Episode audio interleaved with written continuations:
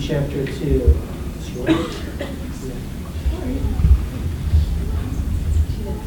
And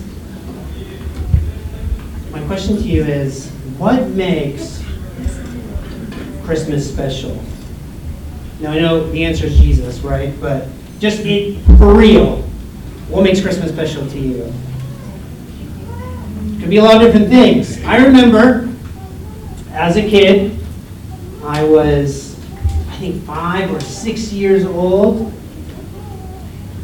And my parents, traditional American parents, would have a tree. They taught us about Santa Claus. Um, and there was presents under the tree. Tons of presents. I mean, for my five, six year old mind, it's like there's a million presents under there. You see the one that says Chris on it. And, you know, you're allowed to touch the presents, you can't open them. You're like shaking, right? And feeling weight and, and all these different factors. And you're so excited. And I, I, and that year, I think I asked them, or like a Nintendo. Nintendo Entertainment System came out like a year or two before I was this age, so I'm dating myself a little bit. And Nintendo was expensive. So I wasn't oh, totally sure, but I knew my parents, they loved me. And of course, love means giving me whatever I want, right? So I'm feeling it, and that, that night, Christmas Eve, I could not sleep hardly at all. So like, man, I hope I get a Nintendo. I am so excited. My life will be transformed and I'll love it. And that morning, I think we eat breakfast, but the, you know, I was not hungry. I just wanted to open the presents. Right? Maybe you had this experience as well as a kid. And I got it. And it was amazing. I Unwrapped it Nintendo Entertainment System. I played Duck Hunt right next to that screen. Boom, boom, boom, got all those ducks. Right, played Mario, just loved it. So fun. And maybe that's that kind of that expectation, right? And that uh, desire of getting something and you receive it. Now, as an adult, you know, we have nostalgia for those times, right? As an adult, or maybe you still get those presents. I don't know. I just get socks. I'm actually really happy when I get socks. So most of my socks have holes in them. So I don't have the same like desires for things, but I have that nostalgia for when it was like that. And also seeing my own children, their excitement, because my, my kids asked me the same thing. Somebody brought a present for them. They asked me yesterday. We opened the presents. No, you got to wait till Christmas Day. Building that sense of exciting, excitement, expectation. And that's that's a big part of I think what makes Christmas special. And what that is is instilling that desire of hope. Hope. And this is what Jesus brings. That's what makes Christmas amazing. Because Jesus brings hope into our lives.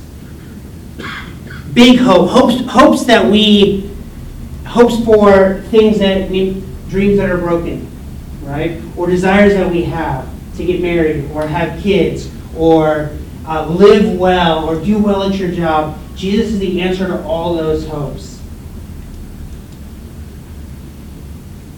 And that's what Advent's all about. Now, maybe like me, I grew up in a very non denominational church. We never celebrated Advent. So, if you were like me, I want to talk just a little bit about what Advent is. Advent means, it's a Latin word that means, Adventus means arrival or coming. That's what Advent means. And it's a, it's a tradition we've kind of had at CIC almost since the beginning. So I think it's really important to spend extra time on this season because it, go, it does go by so fast, doesn't it?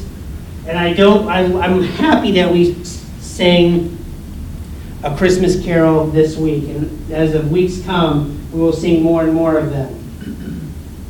Because it seems like if you just do it on Christmas Eve or the week before, you kind of miss out on, on all that buildup and all that excitement and all that joy. That's what so we celebrate Advent, which is four weeks. It started in the fourth century. So an old tradition. And it's it's a looking back looking back at the birth of Jesus, right? The O Holy Night. You're looking back at his birth. but it's also a looking forward to his second coming, right? Because Jesus will come back and take all his people with him to be with him forever. So they're looking back and it's looking forward. Usually there's four weeks leading up to uh, going through Advent, which are hope, peace, joy, and love. And today we're talking about hope. Hope is the first week of Advent. Or we're going to talk about hope this morning. So if you found your way to Matthew chapter 2, let's read some of it.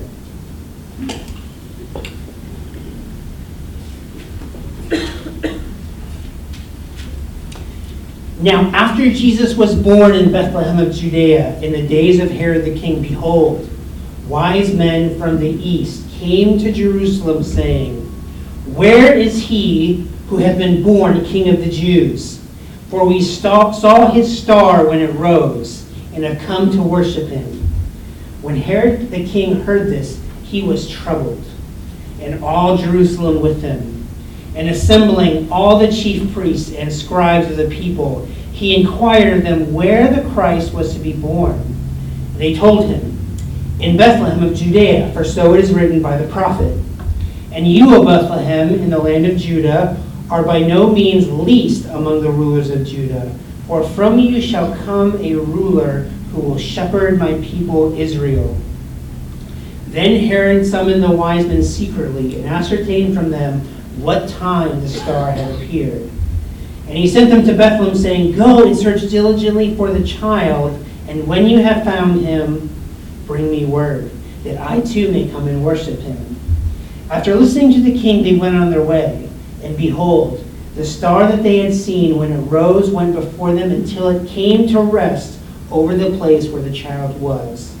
When they saw the star, they rejoiced exceedingly with great joy. And going into the house, they saw the child with Mary his mother, and they fell down and worshipped him. Then, opening their treasures, they offered him gifts gold and frankincense and myrrh. And being warned in a dream not to return to Herod, they departed to their own country by another way. Amen. So, hope is a critical thing that we need as human beings to survive just like food and water. If you have no hope, your soul will, will shrivel and perish. Because life has good times. Good times you don't need hope so much. But when you have bad times, when you're going through trouble, when you're going through difficulty, when you're going through heartache, when you're going through loss, you absolutely need hope to survive. Otherwise, you will be caught in them. You'll never be released from whatever that is you're struggling with. Life is hell without hope. And hell itself is a place without hope. Because those who die and go to hell, they have no hope of salvation at that point. Life is hell without it, and hell is a place without it. And hope can help us endure so much. So my big idea this for this Advent series on hope is that Jesus gives hope that cannot be destroyed. Jesus gives hope that cannot be destroyed. So first of all, Jesus gives us reason to hope. Right? They were looking, people were looking for the Messiah. They were looking for the king, the anointed one. Messiah just means anointed one or king. So they were looking for them. There's, there's prophecies throughout the Old Testament that talk about there's going to be a Messiah, a Savior coming for the people of Israel to save them. And they were thinking, they, they too were poor, they were oppressed. Just like in Nehemiah's time, they were oppressed by the, the Persian Empire, the Babylonian Empire. Before that, after the Persian Empire, was the, uh, the, the Greek Empire, and now they're under the Romans. So they haven't really had a break. All the way since Nehemiah was finished, before that, up until this time. They are taxed heavily. They are struggling. They are impoverished. Things are not going great for them. And these magi, right, the word in Greek is magi. We translate as wise men. They were these people, they wanted to experience this hope. They were Jewish, right? These were, these were Jews likely in Persia right? You know, when the, the Persian Empire during Nehemiah's time, there were Jews who went to Jerusalem, right? There was many who did not, who stayed. And probably even after the fall of the Persian Empire, they still stayed. But they were Jews because they were looking for the Messiah, the Jewish Messiah. And they wanted to experience this hope, and God had must have had, had spoken to them. Because it's many miles, thousands of miles from Susa right to Jerusalem. Walking, right? Maybe by camel, as the pictures depict in the nativity, nativity scenes. And they they saw a star. They, God must have revealed to them something, and there is a prophecy that the Messiah was coming. Right? And they listened to that prophecy and they obeyed and they saw this star. They weren't just going to sit on the side and said, let's see what happens. And they're, we're going. Let's get on our camels and let's go.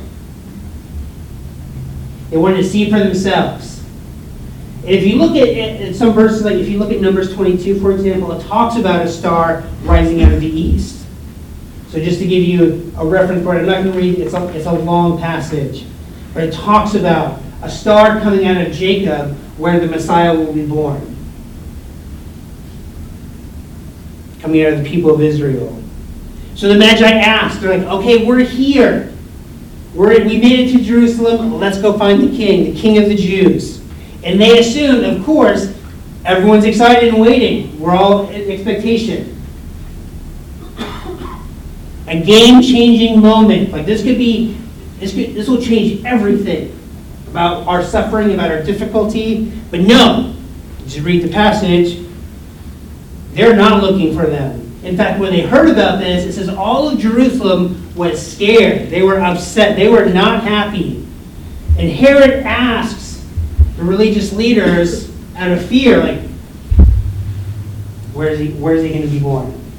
This is a problem, because Herod thinks, I'm the king of the Jews.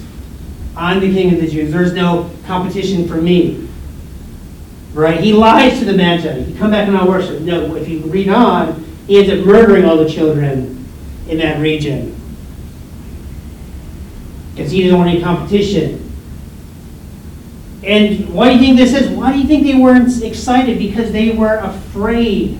They had positions of power and authority. They were living the good life. They were on top, the religious leaders. They had better houses. They were not suffering. They were kind of in cahoots with the Romans somewhat. Right? Because not only they, they heavily enforced giving, and then the, the religious leaders would give some to the Romans, they're living the good life. Right? They're when you're on top, life is good. And Jesus would come and upset that. No matter what hope he brought, like we don't want to change what we have. So they resisted. The religious leaders would probably would have been happy if Herod had killed him. Right? So the Magi are the Magi were looking for hope, but the religious leaders feared it. They feared this hope. The Magi had their hope fulfilled and rewarded. The religious leaders had their fears fulfilled because he did live. He did oppose them throughout his earthly ministry and confounded them and humiliated them because they had it all wrong about Jesus. And the Magi were full of joy because they had their hope rewarded. Like the same as I was when I got the Nintendo, I, my hope was rewarded. I was I hoped in it and it came. The problem is for us is that we sometimes are afraid to hope.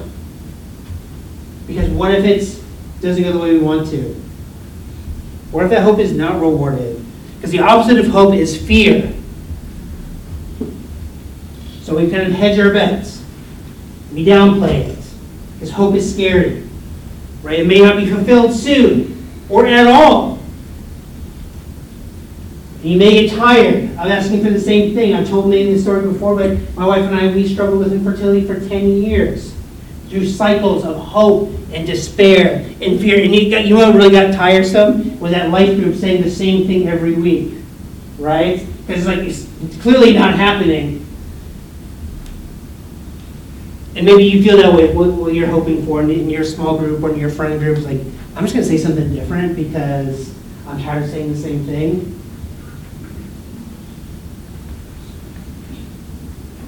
And yes, God answered our prayers. We have two beautiful children. We're so happy and grateful. But in those moments when you're not sure, not on the other side yet, right? It seems terrifying because you're not sure. We're afraid. But we, as believers, like the Magi in Christ, our hopes will be rewarded. Our hopes will be rewarded, whatever they are, if they're in, in they align with God's will.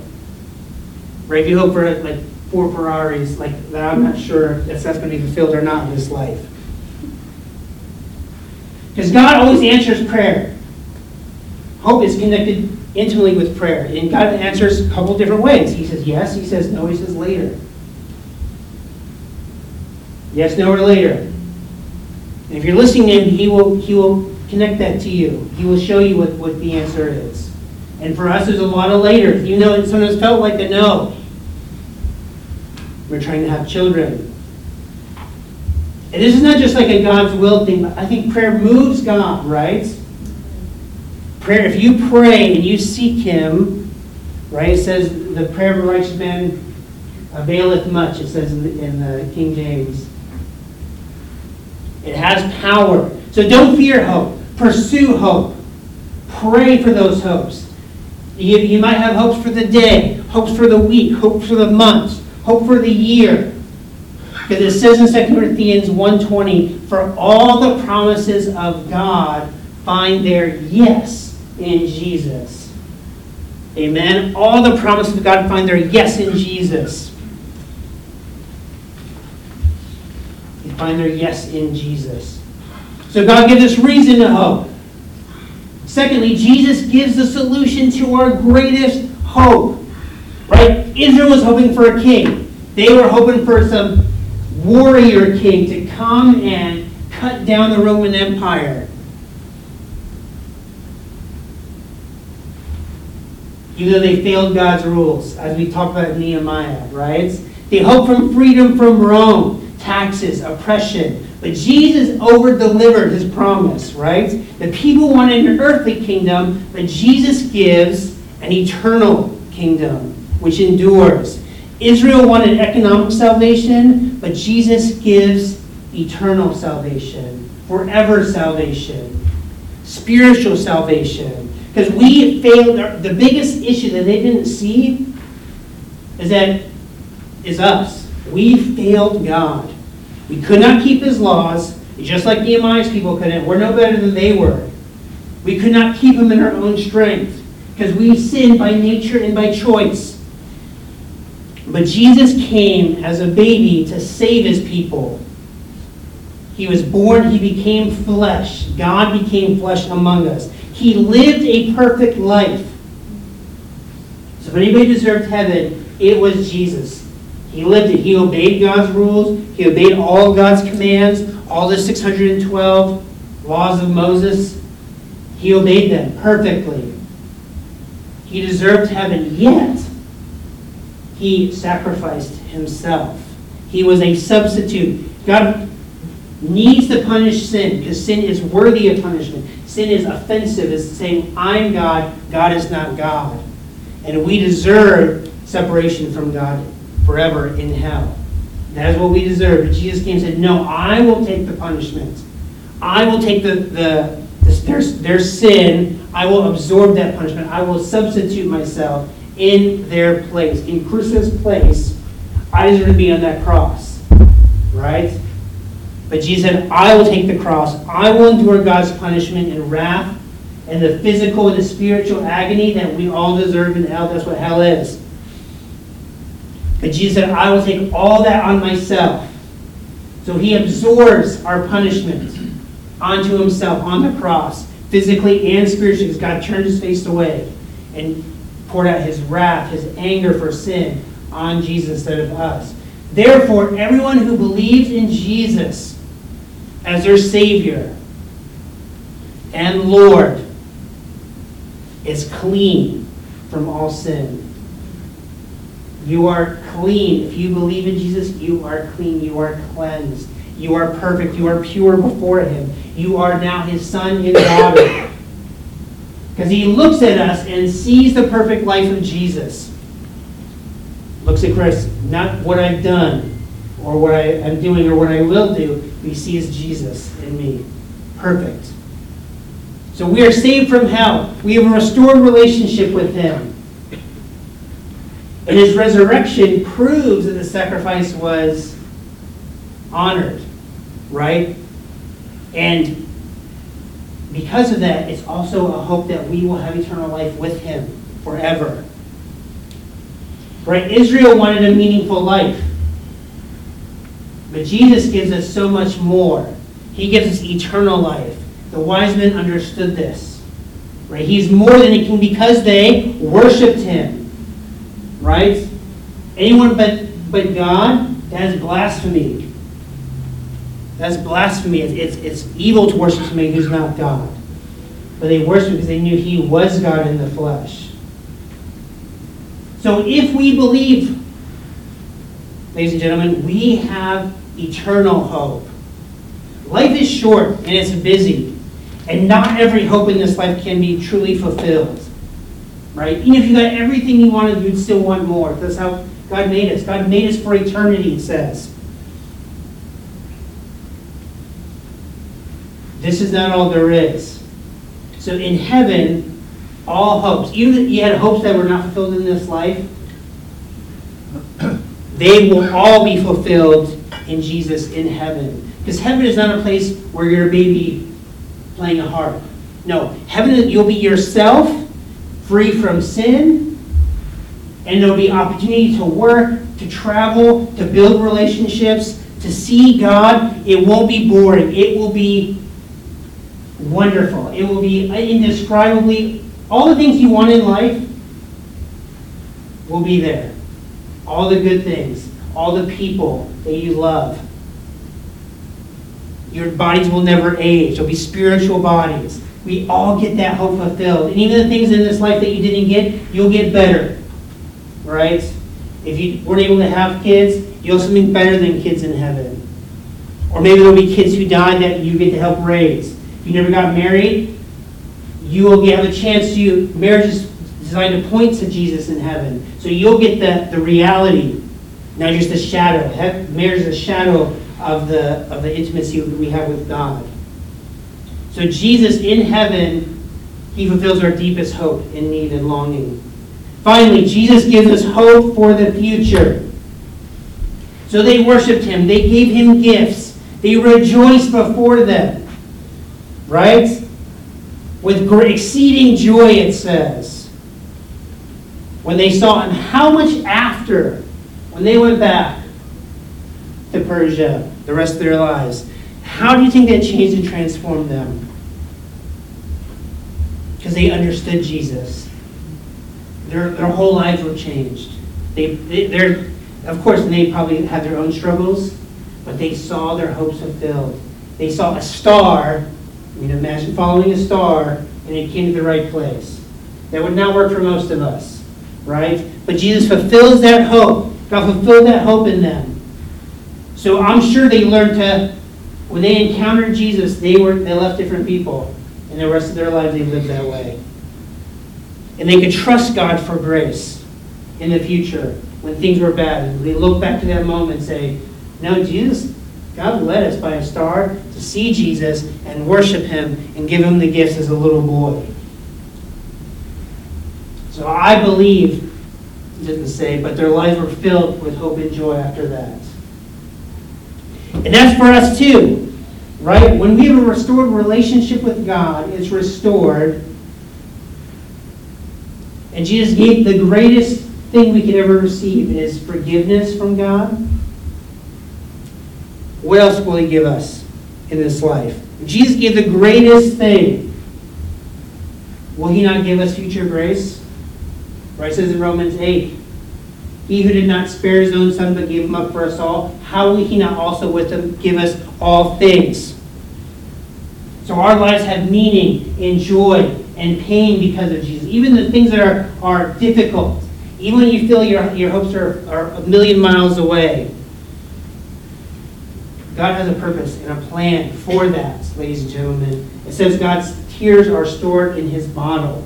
So every ounce of pain or suffering or fear, he holds on, and every joy, every moment of happiness, every friendship that you've created here, every relationship, God made that happen for you. So Jesus gives us our greatest hopes. He will also give us lesser hopes.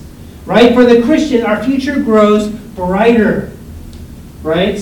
Our future, even though our bodies get older, our hope gets bigger and better and greater in Jesus. So, in conclusion, what is your hope for the future? Where do you want to thrive in your relationship with the Lord during this Advent season? Right? This is a great time to step back and reflect on your relationship with God. What do you want to be differently? To be different in your life? What do you want to change? How do you want to grow? How do you want to become more like Jesus? How do you want to be spiritually, mentally, physically, emotionally restored and renewed? Because Jesus is in the business of restoration and renewal. Because when he comes back, he's going to renew and restore this earth to make it amazing, indescribably. He'll wipe out all evil, wipe out all sin, wipe out all oppression. And he's, he's in the business of renewing and restoring. So, what do you want to be renewed and restored?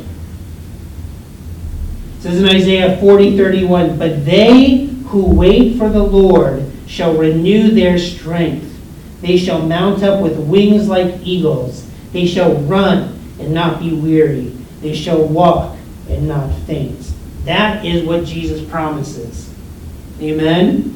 He uses the supernatural to overcome the natural. For when you run, you get tired. But Jesus uses spiritual power to overcome that. I want to be transformed like the Magi. I want to live my life completely differently. Even if not all, I have lots of hopes still in my life. Lots of hopes and desires and expectations. And some will be fulfilled in this life, I believe. Maybe some won't. But our lives will all be, all our hopes will be fulfilled in heaven. So don't be afraid to hope. Write them down. Share them with people. This is what I want. This is what I need. I want to change in this way. Share them. Pray about it. See what God does. Because God gives us all things that we need to live godly and upright lives, it says. In Philippians 4.19, Ben, if you can come up. It says, And my God will supply every need of yours according to the riches and glory in Christ Jesus. Let's remember that Jesus' birth gives us reason to hope. That Jesus gave us the ultimate answer to hope by dying on the cross for our sins. That's why he came. And that we can trust that he will give us continued answers to our desires and expectations and hope now and in the future. We not, need not fear the future. Let's pray. Stand up on our feet. Jesus, thank you so much for Advent. Thank you for coming and, and as, a, as a baby and growing up and living perfectly and dying in my place for my sins. I pray for everyone who's not sure about the relationship with you that you would speak to them right now. That you would open their hearts, they would speak to somebody in this church about what it means to be a Christian and what it means to follow Jesus and to accept Him as our Lord and Savior. And I pray for the rest of us, whatever our hopes are, whatever our desires are, that you, God, would speak to us individually and say that, and tell them that all the promises of God are yes in Jesus. And thank you for, for heaven, that it's the place that we're all going, where all hopes will be fulfilled, and it'll be a place of joy forever. Help us to remember these things. We love you, Jesus. We ask for us in your great name. Amen. Amen. Let's worship one more song.